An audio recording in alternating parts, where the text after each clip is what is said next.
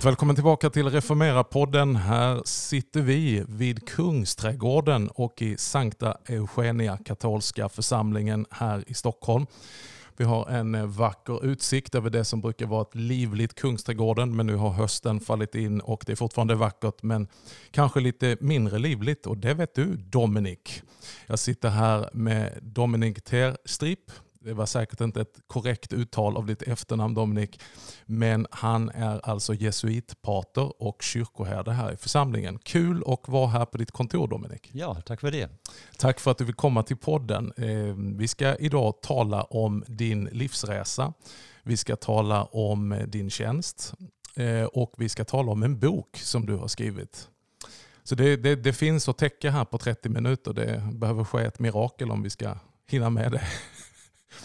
Men du Dominik, eh, man hör ju på ditt namn, du kommer inte från Sverige från början. Du eh, har dina rötter var? I, I Tyskland, i gränstrakten mellan Tyskland och Holland. Det är min, min hemvist, ja, det. ursprung. Ja.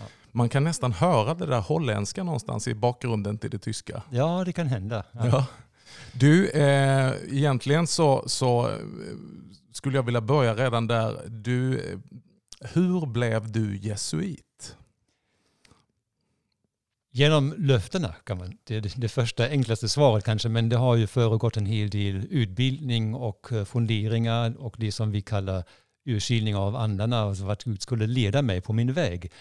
Och eh, jag var ju från barnsben väldigt aktiv i min församling hemma. Mm. Och när jag var i tonåren då tänkte jag, men är det inte någonting som du skulle kunna göra hela ditt liv, ägna hela ditt liv åt arbetet i kyrkan. Och jag mm. var mycket aktiv som ministrant, alltså i, i mässan, i ungdomskören. Jag hade uh, grupper för barn och ungdomar, tältläger och allt möjligt. Allt man kan göra i församlingen. Varför tror du det var så? För det är intressant. Som, som ung, väldigt ung förstår jag, och genom din tonårstid så var du eh, gripen av Jesus och, och aktiv i, i kyrkan. Hittade du någon anledning till det? Det kanske låter konstigt för, för kristna lyssnare, men, men jag skulle inte ens ha uh, formulerat det så att jag var gripen av Jesus. Mm. Jag växte in i ett sammanhang som för mig var vackert mm. och jag trivdes väldigt bra i det. Mm. Och allt var ju kyrka hos oss. Brandkåren, fotbollsföreningen, sen mm. alla, alla närmare kyrkliga grupper, allt var kyrka. Ja. Och um, jag tyckte om det här sammanhanget och förstås om, om det budskap som förkunnades och mm. det som firades. Alltså liturgin gjorde ett starkt intryck på mig som barn. Mm. Ett av mina första minnen i kyrkan är ju en, en procession som jag var med om, kanske var jag fem år gammal då och såg alla färger, dofterna, eh, stod väldigt, tog väldigt stort intryck där av, av den här procession. Och jag märkte att det är något mer, det är inte bara en påvisning av någonting, mm. utan det handlar om Gud själv, om Kristus. Mm. Och det gick upp för mig som barn och det är mm. ett av de starkaste minnen jag har. Fint. Och det här gick vidare då så att du upplevde någon form av inre kallelse att gå vidare med detta, att studera, att söka dig vidare. Hur, hur såg den processen ut? Ja, det var lite krokig mm. i, min fall, i mitt fall eftersom eh, jag ville ju bli munk. Mm. Det var min första idé. Och efter studenten tänkte jag, ja, jag är kanske lite för ung. Jag ville inte inträda i kloster i 18 års ålder, eller 19 års mm. ålder. Mm. Sen tänkte jag, okej, okay, jag börjar läsa filosofi och teologi som, som var brukligt och började då på eh, ett prästseminarium då i mm. stiftet. Mm. Och uh, utbildningsledningen skickade mig till Rom och jag hade lite tvivel om jag skulle tacka ja till erbjudandet eftersom man fick ta emot ett stipendium och jag ville inte ta pengar då jag inte visste om jag skulle tjänstgöra i stiftet. Mm. Och min eh, andliga rådgivare sa att ah, det spelar ingen roll, tänk inte på pengarna, du kan lika bra fundera i Rom. och där i Rom lärde jag känna Ignatius av Loyola som mm. ju dog i Rom mm. och vi hade, eh, jag läste i en institution som leddes av jesuiterna, mm. Collegium Germanicum hette det. Och där lärde jag känna Ignatius och det var framförallt tre saker som jag tog um, avtryck av. Mm. Det första, allting till Guds större ära. Mm. Det handlar inte om mig, mm. det handlar om Gud, allting mm. jag gör. Det andra var söka finna Gud i allting. Mm. Jag behöver inte ett extra område, ett avskilt område för att kunna söka och finna Gud. Och det sista var en, eh, något, något som Nadal, en, en följeslagare till Ignatius, uh, har myntat kontemplativus in actione. Alltså man är kontemplativ, betraktande, skådande i handling. Just det. Alltså i det jag gör. Och för vilka jag gör saker och ting kan jag möta Gud. Mm. Och det här blev ju avgörande för mitt liv. Och då var det klart att jag måste bli jesuit. Det är säkert många som lyssnar här nu som har, eh, är bekanta med lite grann av det du säger, som har läst James Martin. Eh, att se och eh, finna Gud i allt, tror jag den heter. Va? Mm. Som finns på svenska. Och Ignatiansk spiritualitet och ignatianska andliga övningar och vägledning. Det har ju nästan blivit någon form av standardretreat eller standardvägledning för många som inte heller är katoliker. Varför tror du det är så? Alltså jag tror det är en andlighet som är mycket praktiskt inriktad och den kan många ha nytta av. Mm. Alltså inte bara präster eller folk som jobbar i kyrkan utan också många lekmän överhuvudtaget. Det handlar i grunden om, om två saker. Den första jag ska kunna finna Guds vilja. Vad vill Gud med mig och med mitt liv? Och Ignatius tillhandahåller en metod eh, som hjälper mig att komma underfund med just det. Mm. Och eh, få med andens hjälp veta var, vart Gud vill leda mig. Mm. Det är det första. Och det andra som är nära förknippat med det är att ordna sitt liv. Mm. Och befria sig själv med hjälp av Guds nåd från allt som är oordnat och skada de bärande relationerna i mitt liv. Det vill säga relationen till Gud, till mig själv, till nästa och till skapelsen. Mm. Och ett ordnat liv, för många låter det kanske lite tråkigt, mm. är ett bättre liv. Mm. Man mår bättre av det, mm. både andligen och kroppsligen. Just det. Och varför vi talar om Ignatius här nu är ju eh, också för att han är grundare av jesuitorden. Eh, vad är, om du skulle beskriva jesuiterna eh, från ditt perspektiv, eh, säkert de flesta har hört talas om det, men för den som inte har hört talas om det, vad är en jesuit? En jesuit är ofta en präst, även om vi har icke prästvigda medlemmar. Um, en präst som i regel har fått en ganska lång utbildning som är viktig för oss. En som ska vara rörlig, eh, som ska kunna resa snabbt hit och mm. dit eh, för att uppföra, utföra uppdrag. Och i grunden är missionär, mm. eftersom Ignatius hade en missionär vision för sin orden. Och mm. han ville dit där det brann eller där det fanns stora behov och frågade sig alltid vad är nöden störst? Mm. Och dit ska jag skicka mina bröder. Mm. Jesuitorden växte ju fram i, i princip samtidigt som eh, den lutherska evangeliska rörelsen växte fram. Eh, och eh, stundom varit väldigt eh, offensiv och eh, kan jag använda ordet våldsam nästan, militant. Eh, eller? En, ett missförstånd måste vi ändå försöka undvika ja, och det är ja. följande. Många tror idag, och det finns till och med i några historieböcker, att Ignatius grundade Jesussällskap, alltså jesuiterna, som en, en, en, ett sällskap mot reformationen. Mm. Så var inte fallet. Mm. Mm. Ignatius kommer från Spanien ursprungligen, mm. där fanns ingen reformation.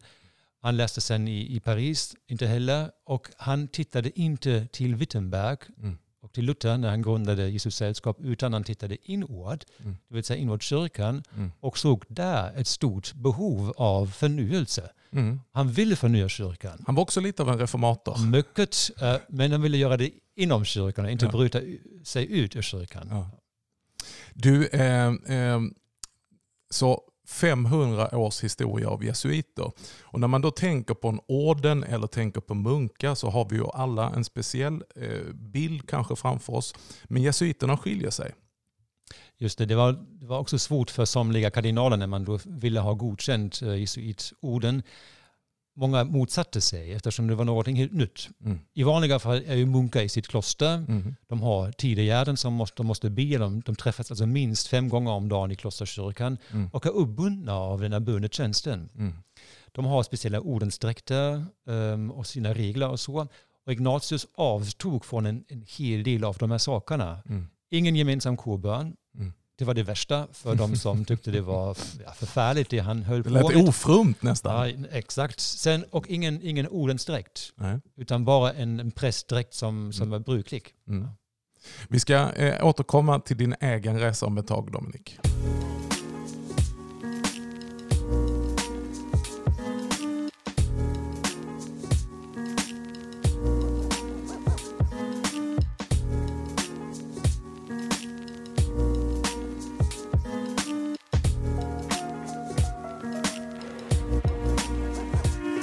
Ja, jag sitter alltså här i Reformera-podden med Dominik Terstrip. Och eh, Dominik han är jesuitpater och kyrkoherde i Sankta Eugenia här i Kungsträdgården i Stockholm. Och vi talar om jesuitorden. Din väg ledde så småningom in i, till att bli en jesuit. Eh, hur gick du vidare efter ditt besök i Rum som du talade om? Jag inträdde i det vi kallar noviciat. Det är två års utbildning. Då handlar det om andlighet, om ordens historia och man får en, en eh, känsla för och kunskap om vad det handlar om med Jesus sällskap. En prövotid, Ja, exakt. En prövotid som avsluts med de första löftena. Mm. Då vi lovar att inträda i Jesus sällskap och mm. lovar kyskhet, lydnad och fattigdom. Mm. De här tre. Om du utvecklar det. Det här är begrepp som många av lyssnarna till den här podden har hört. Men kyskhet, fattigdom, lydnad. lydnad. Exakt. Vi kanske kan börja med det sista eftersom mm. Ignatius tyckte det sista var det viktigaste för mm. honom även om vi lovar allting. Men han sa om vi ska utmärka oss framför andra ortna då är det just lydnaden. Mm. Och det är ju en attityd som får mig att vara öppen. Mm. Jag vill lyssna. Alltså lydnad kommer från att lyssna, hänga ihop med det. Och i grunden är det en attityd som vill hjälpa oss att lyssna till Guds röst, till andens röst i våra liv och i kyrkan. Och handla i enlighet med det som vi förnummit. Mm. Det är grunden och det konkretiserar sig förstås. Man kan inte bara i största allmänhet vara öppen utan man måste gå konkreta steg. Och sen är det en fråga, vem, vem kan förmedla Guds vilja? Jo, jag kan själv komma fram till en hel del. Mm. Men också genom andra kan Guds vilja förmedlas till mig. Mm. Och då har vi till exempel överordnade och vi tror att de, ja, de efter bön och övervägande har kommit fram till ett beslut. De vill till exempel flytta mig till Sverige och ber mig om det, då lyder jag befallningen. Mm. Om jag inte har stora invändningar mot det, mm. som jag också ska komma med. Mm. Men lydnaden var för Ignatius det centrala. Det. Också med tanke på uh, den rörlighet han, han uh, önskade för sina medbröder. Mm. Fattigdom, det andra, är ju att man inte är besvärad av tusen saker. Man ska mm. vara fri. Mm. Fri för att ta över uppdrag och uh, vara fattig som Kristus var fattig mm. som inte hade någon, någon lya, mm. inte kunde vila någonstans fast i alla fall. Han var en vandrarpredikant mm. kan man säga. Så det här tycker jag är speciellt rakt in i vår tid och här finns ju en väldig utmaning för samtidsmänniskan. Du sitter här, alltså vi tittar ut över Kungsträdgården, vi är omgiven av banker och restauranger. Men, men eh, du är befriad på ett sånt sätt skulle man kunna säga att du har ingen egen bostad. Du har ingen, alltså, hur, ser det, hur ser det ut i praktiken? Alltså jag har inga egna pengar. Så. Visserligen förfogar jag över pengar eftersom vi, vi måste handla. Vi mm. lever i en mm. värld där det finns en, där det finns en penningekonomi. Mm. Men jag kan inte kalla pengar min egendom. Just det. Så. Samma med, med bostad, med, med alla möjliga saker jag behöver för min tjänst och för mitt personliga liv. Men eh, idén är ju att, och en erfarenhet som vi alla har är någon gång vi har någonting i handen, mm. då släpper vi saken. Mm. Inte så lätt. Det kräver väldigt mycket. Och det vill det här löftet ju undvika. Även om det inte är så lätt måste jag också tillstå mm. att alltid leva upp till det. Mm. Jag är också en människa. Mm. Ja. Såklart. Hur har du det med telefonen, mobiltelefonen? Det är ju, om inte annat i handen så har vi ofta den i handen. Ja, det, den, den frestar mig inte alls. Det gör inte nej, nej. Den är mer bara en störning. Jag är en gammal modell. Alltså jag växte upp utan telefon. Ja. ja. Jag växte i alla fall upp med en telefon som var fast i väggen så ja, den kunde man inte ta med sig så långt. Mm. det är intressant hur när man talade om mail och mobiltelefon att det skulle göra oss så fria. Men det är ju tvärtom. Ja, vi är ju aldrig fria längre. Nej, det är som en kroppsdel. Ja. Kyskhet, vad innebär det för en jesuit? Det innebär för, först och främst alltså ytligt sett att man inte gifter sig, att man inte inleder en, en sexuell relation till, till en kvinna.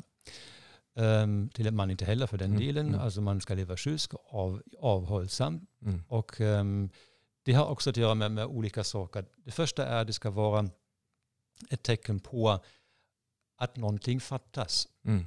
Det är någon, man avstår från någonting. Mm. Och avstå är inte så lätt alla gånger. Mm. Och eh, vi lever i en värld som fortfarande är ofullkomlig och mm. vi väntar på alltings fulländning mm. i Kristus.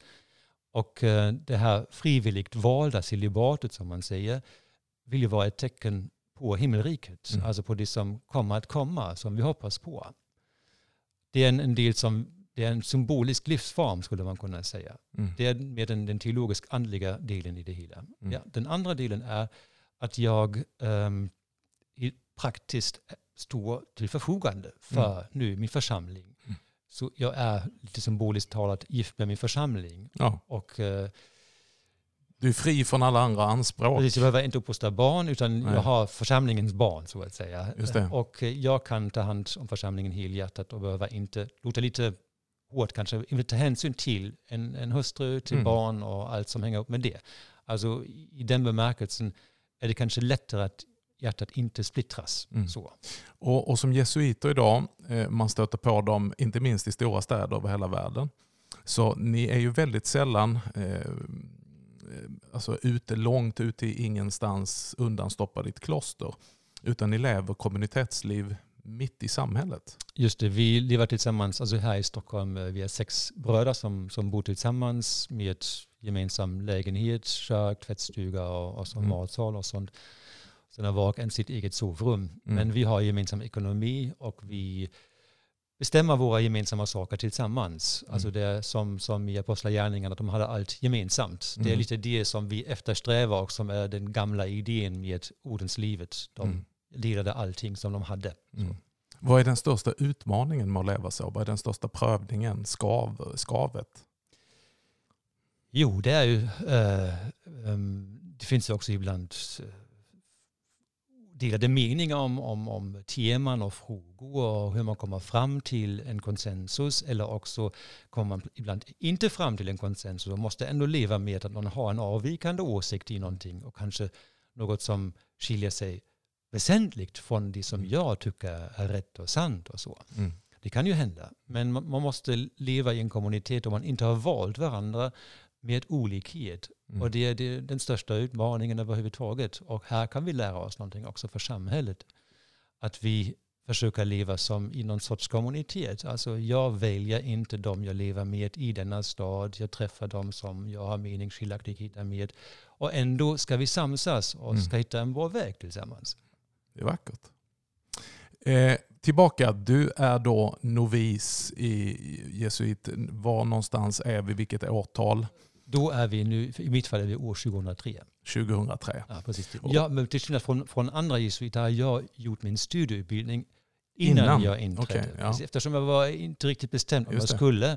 Jag avslutade studierna innan jag inträdde. Mm. Annars ingår de i uh, utbildning, i utbildningen. Ja.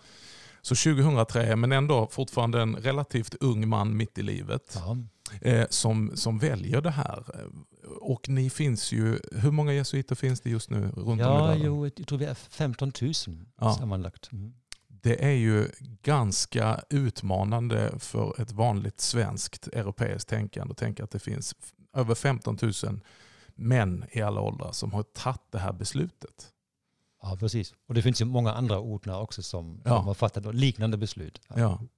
Eh, så eh, när gick du in som, som eh, fullt ut jesuit? När, när avgav du dina löften? Ja, det gjorde jag 2005. Och sen eh, 2014, det var mina sista löften. Alltså mm. man har första löften och sista löften. Men mm. de första är redan bindande för mig så att säga. De sista löftena då är det slutgiltiga jaet från ordens sida. Just det. Så. En form av yttre bekräftelse. På, ja, så skulle man kunna säga. Precis. Ja. Mm -hmm. eh, var var detta någonstans i världen, där du började din vandring som jesuit? Jag började den i, i Nürnberg i mm. Tyskland och sen mina sista löften avlade här i Sverige, i Stockholm. Mm.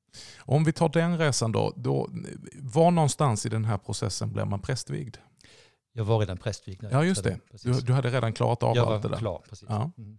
Men hade fortfarande en, en längtan en dragning en tanke att... Ja, det är en, en lång historia, men alltså jag, jag, var inte klar med frågan om jag skulle bli munk eller ordenspräst eller stiftspräst. Mm. Munkdelen var avklarad, mm. stiftsprästdelen inte riktigt eftersom jag trivdes så otroligt bra i de församlingar jag tjänstgjorde mm. under praktiktider, under studieåren. Och så var jag lite vacklande och egentligen var allting klart men ändå var det inte klart. Men jag vill berätta en intressant händelse. Mm. Jag hade läst klart, jag hade skrivit en avhandling och sen fick jag en tjänst i en församling som kaplan som man säger i katolska kyrkan. Och jag satt i min lägenhet inrättad, underbart, stort skrivbord, alla böcker på plats, pianot och jag satt i en fåtölj i ett vardagsrum som hade 40 kvadratmeter. Sen satt jag där och sa, nej, det här ville du inte Mm. Nu sitter du fast. Mm. Och då, första kvällen i min nya lägenhet fattade jag beslutet, du går. Mm. Men jag kunde inte gå med detsamma utan tänkte, okej, okay, en skamfrist måste det finnas och jag mm. stannade tre år som mm. präst och sen, sen inträdde jag direkt. Just det. Så. Du, berätta om din process. Hur landade du i Sverige och i Stockholm? Jag skickades hit. Ja. Men hur går det till? ja, så, så, enkelt. Nej, alltså eh, jag var studentpräst innan jag kom hit eh, och då fick jag en förfrågan av, vi kallar honom provinsial, vår chef. Mm. Eh, och han sa, jag läser i dina handlingar, du kan tänka dig jobba i utlandet. Stämmer det fortfarande? Så mm. ja, men visst. Ja, åk till Sverige, sa han då. Mm. Alltså på spaning lite mm. grann. Alltså, tio mm. dagar var jag här i Stockholm och i Uppsala och tittade på våra medbröder här i de båda städerna. Mm. Och sen gjorde jag en, en lista med tre olika scenarier. Och Sverige var ett scenario med ett annat eh, professor i teologi i Tyskland och ett tredje var, tror jag, någon tant om någon citykyrka. Mm. Och då försökte jag verkligen göra mig indifferent, som vi säger, alltså mm. öppen för alla tre scenarier. Mm. Och skrev upp vad som vara för, emot, vägde olika saker mot varandra. Alltså gjorde en, en, en process av andlig urskiljning. Och sammanställde allt detta, gav det till provinsialen och sa, här har du det. Jag kan tänka mig alla tre. Men mm. titta du själv hur jag har resonerat. Och så tog han med sig det till sitt eh, rådgivande organ och de sa, okej, okay, då blir det Sverige. Mm. Och sen skickades jag hit. Finns det något befriande i det? Jag tänker att eh, våra liv idag är fulla av beslut. Om vi så ska köpa frukostflingor så finns det 40 olika märken och modeller att välja på. Beställa en pizza så är det likadant. Och sen till alla mängder av eh, valmöjligheter som man kan kalla det. Finns det ett mått av befrielse i livet att någon annan tar de besluten till en? Visst är det så. Men um, så som vi uppfattar lutnaden, då blir vi integrerade i processen. Alltså mm. det är inte bara så att du får ett kuvert med din destination och sen åker du imorgon. Mm. Utan de frågar ju, hur tänker du? Mm. Det kanske lite var annorlunda förr i tiden tror jag. Mm. då fick man bara ett kuvert och sen imorgon är det det. Mm. Men, det kan låta lite som kristenhetens James Bond-agenter. Ja, precis. Men också, vi kan ju, alltså när, det kommer, när vi inte enas så att säga, så mm. nej, jag tror inte det blir bra, då kan provinsialen ändå säga... Det men, finns utrymme för det alltså? Ja, och, men du, och om du har invändningar, tunga mm. invändningar, då måste du nämna dem. Mm. Det är din förpliktelse. Om du inte har behöver du inte förstås. Men sen när det kommer någon konflikt, då kan provinsialen säga, okej, okay, men jag ber dig att gå ändå. Mm. Så får du se, vi gör en utvärdering om tre år. Men då måste man gå. Och i Stockholm hamnade du?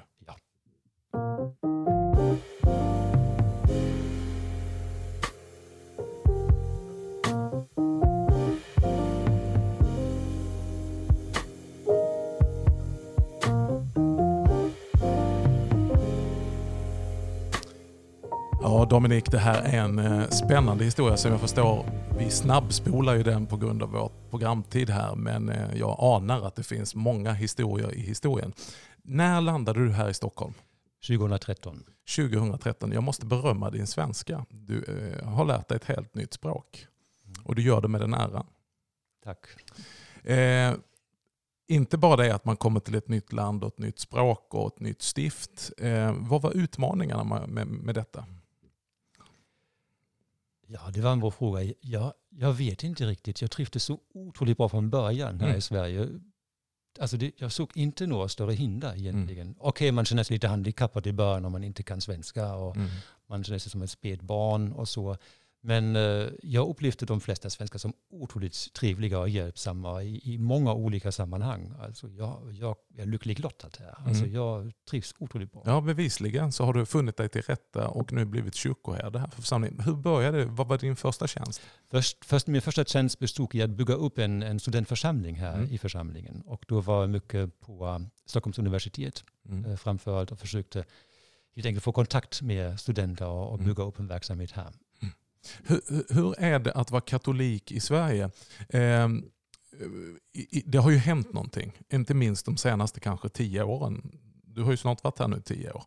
Eh, och det är vanligare och vanligare. Man möter eh, kardinalen, eh, biskop Anders Aborelius. Jag kom 2009 förstås. Jag kom 2009 till, till Stockholm. 2009, ja du har varit där längre än tid. Ja, jag, jag blev sjuk här 2013. Ja, just det. Ja, Okej, okay. okay, jag tar tillbaka allt jag sa om att du talar bara svenska. Du har varit där för länge. men, men, men hur var mötet med vanliga sekulära studenter eh, som katolik? Alltså, för det mesta schysst. Mm. Alltså det fanns ett intresse, delvis också någon uh, förvånan att ja, du är här, vad ska mm. du göra här och så. Men uh, nej, alltså i stort sett schysst. Alltså mm. jag kan inte klaga på det. Mm. Jag blev inte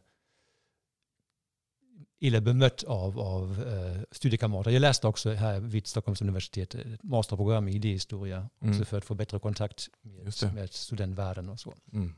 Och nu kan man ju säga att eh, ni befinner er ju i den här församlingen i någon typ av, jag ska inte ta i överord och säga väckelse, men någon form av rörelse och tillväxt. Stämmer det? Ja, det stämmer bra. Mm. Alltså, delvis har vi många vuxna som är intresserade av att döpas mm. eller bli katolika. Um, och av den andra gruppen är det ju många som eh, formellt var döpta, men aldrig haft något liv i kyrkan eller ett trosliv eller någon, mm. någon relation till Kristus utan det var bara formellt. Mm. Och uh, hos en del ställer sig frågan om Gud så småningom och, och en del söker sig helt enkelt hit. Mm. Och andra som inte var döpta alls och vill lära sig mer om, om, eh, om eh, den kristna tron.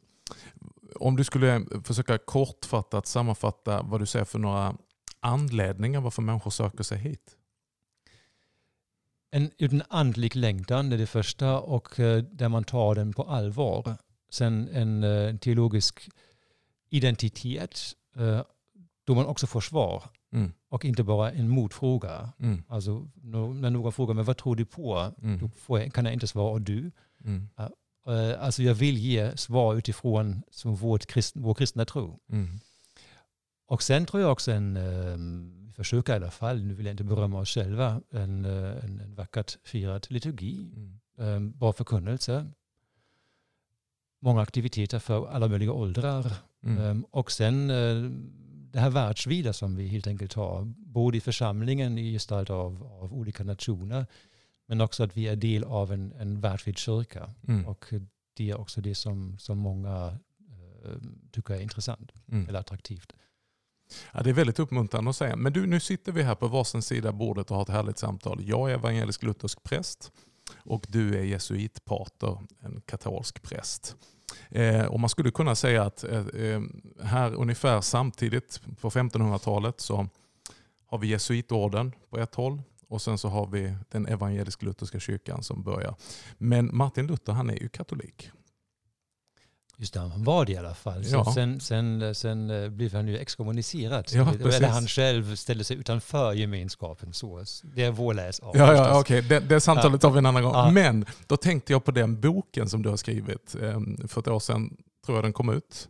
Ja, i vintras. Eller i vintras, ja precis. Eh, och jag var här och eh, fick den av dig. Och det är ju en person du skriver om som är en ehm, en, en, en, en, pionjär för en hel klosterrörelse kan vi väl kalla honom. Och en fantastisk predikant. Inte minst uppfattar just Luther honom som det. Mm. Nämligen Bernard av Clairvaux. Säger man så? Clair... Ja, exakt så. Just mm. eh, och, och där jag först har stött på honom det är ju i mina läsningar av Luther. Eh, de som har studerat detta säger att det är över 500 gånger i olika lutherska texter som Bernhard citeras. Och han betyder väldigt mycket för Luther. Så det är någonting som är utlösande i hans så kallade uppenbarelse om nåden. Eh, nu har du skrivit en, en ordentlig omfattande bok om just Bernhard, hans liv, han som teolog, han som mystiker och så vidare. Eh, varför detta intresse för Bernhard? Som uh, ung student hade precis uh, hunnit börja läsa teologi. Då skänkte en, en studiekompis um, skänkte mig en liten utgåva um, med Bernhards skrifter, alltså utdrag, mm. och en, en kort levnadsteckning. Mm. Och den tyckte jag, oj, vad är det här? Mm. Alltså jag har inte läst något liknande innan. Och från då så har jag fastnat. Mm. Och det var för nu för snart uh, drygt 30 år sedan. Mm. Sen, vad, vad, vad, vad, var det som lockade med ja, honom? Det finns, det finns en lidelse mm. i, i, i det han skriver, en, lidelse för Kristus, mm. um, men också um, en, en, han är jordnära, mm. um, hur, han, hur han använder sig av Bibeln. Um, sen hans, hans uh, liv är intressant eftersom mm. han fattade medvetet beslut. Alltså han inträdde som, som, som vuxen som inte var brukligt då. Mm. Alltså på talar vi om, om 1100-talet. Mm. Och det finns otroligt många intressanta aspekter i, i hans liv. Mm. Vad kan vi lära i dagens kyrkoliv? Jag tänker, här har vi eh, eh, någon form av gemensam länk. Eh, där Luther tar väldigt mycket starka intryck av Bernhard. Eh, vad skulle vi kunna hämta fram i dagens kyrkoliv, i dagens kristna liv eh, som vägledningar från Bernhard? Så en sak du har nämnt är telefonen mm. um, och informationsflödet. Han har en ganska utvecklad um, teori eller tankar, inte teori, tankar om kunskap och hur nyttig eller viktig kunskap är. Alltså han är inte emot kunskap men han frågar alltid, och det är hans huvudfråga, hjälper det dig att uppnå ditt livsmål? Mm. Eller frälsningen? Mm. Så frälser dig den här kunskapen? Mm. Och om du säger nej, då får du lämna det åt sidan. Mm. Då ägnar dig åt något som, är, som, som syftar, som tjänar det syftet. Mm. Så. Det är en, en väldigt praktisk fråga. Mm.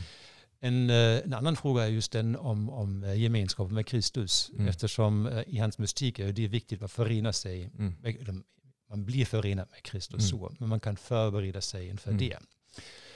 Och då har han en, en ingång som då på 1100-talet inte var självklar, att det är människan Jesus. Mm.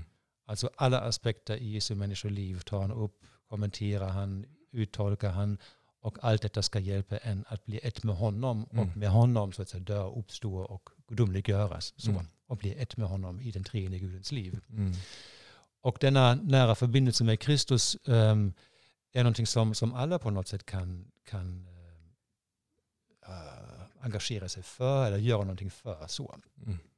Läs Bibeln, Bernhard var en, en bibelälskare, mm. alltså han kunde Bibeln nästan utan till mm. och citerar ofta utan till. Mm därför också ibland avvikelser eller man passar in ett citat i ett sammanhang och så. Han var inte direkt någon, någon filolog, mm. behöver man inte vara för att kunna förstå Bibeln. Och eh, sen eh, det sakramentala livet som var viktigt för honom också förstås som en ytterligare ett steg i mm. just denna förening med, med Kristus. Sen vad ska, skulle man kunna nämna? Just det, um, hans mystik, mm. eftersom mm. det är så mycket tal om mystik idag. Mm. Och då har många, tror jag, ja, något, något österländskt begrepp om mm. mystik. Och uh, den går ut på att individen utplånas eller mm. försvinner mm. i något som en droppen vatten i havet. Men det är inte Bernhard. Bernhard har vid sidan av den där mystiken, föreningen med Kristus, en mm. mystik som är präglad av treenigheten. Mm. Det vill säga, i Gud finns utrymme för det Gud inte är. Mm.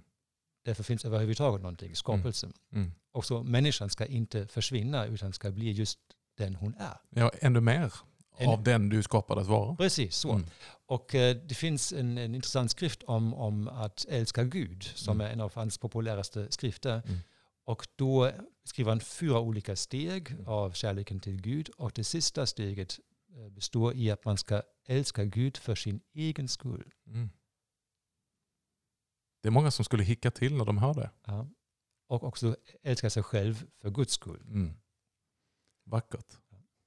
Det finns ju ett spiritualistiskt drag hos Bernhard eh, som en av de sammanhangen som Luther ofta i, flera stycken sammanhang kommer tillbaka till. Det är en av Bernhards adventspredikningar, eller flera stycken faktiskt. Där han talar om den trippla advent. Det vill säga inte bara Jesu ankomst som människa, inkarnationen, där har du det första. Och inte bara det sista där Kristus ska komma tillbaka som konungen. Utan han talar om när Kristus kommer till oss i våra hjärtan. Och Det är ett eh, begrepp som ibland eh, protestantisk kristendom eh, och inte minst reformatorisk och luthersk eh, talar väldigt mycket om det juridiska begreppet och kan hamna i det facket. Men där Luther blir så otroligt berörd av detta pånyttfödelsens under, alltså Kristus föreningen med honom, att han kommer till mig. Mm. Det är det andra advent. Just det, och den, den sker när du älskar. Mm. Det är det. Mm. Ja. det är vackert. Eh, finns det någonting mer som du... Jag, jag är nyfiken på Bernhard. Han var ju, eh, skulle jag vilja säga, som en, en, en väckelsepionjär i klosterliv. Han, han startade otroligt många kloster. Jo, ungefär 70 kloster. 70 stycken. Mm, precis. Han var ju inte grundare av cisterciensorden, men man kan säga dess andra grundare. Mm. Alltså klosteridén fanns ju, det fanns också några få kloster, men de fick inte riktigt, kom inte riktigt igång, låt säga. Nej. De grundades 1090 ungefär. Mm. Men med hans inträde och han kunde övertyga 30 personer att tillsammans med honom gå i kloster. Mm. Tänk, alltså han övertalade 30 mm. andra att följa med honom. Mm. Och då fick det hela fart. Då fick det fart. Ja, precis. Vad, du som har studerat honom i, i när, när, närmre, eh, hur skulle du beskriva honom som en andlig ledare? Och, och vad var liksom anledningen till denna enorma drivkraft? Du säger att han fick med sig 30, 30 stycken och grunda och sen så sänder han ut folk över hela världen. Precis.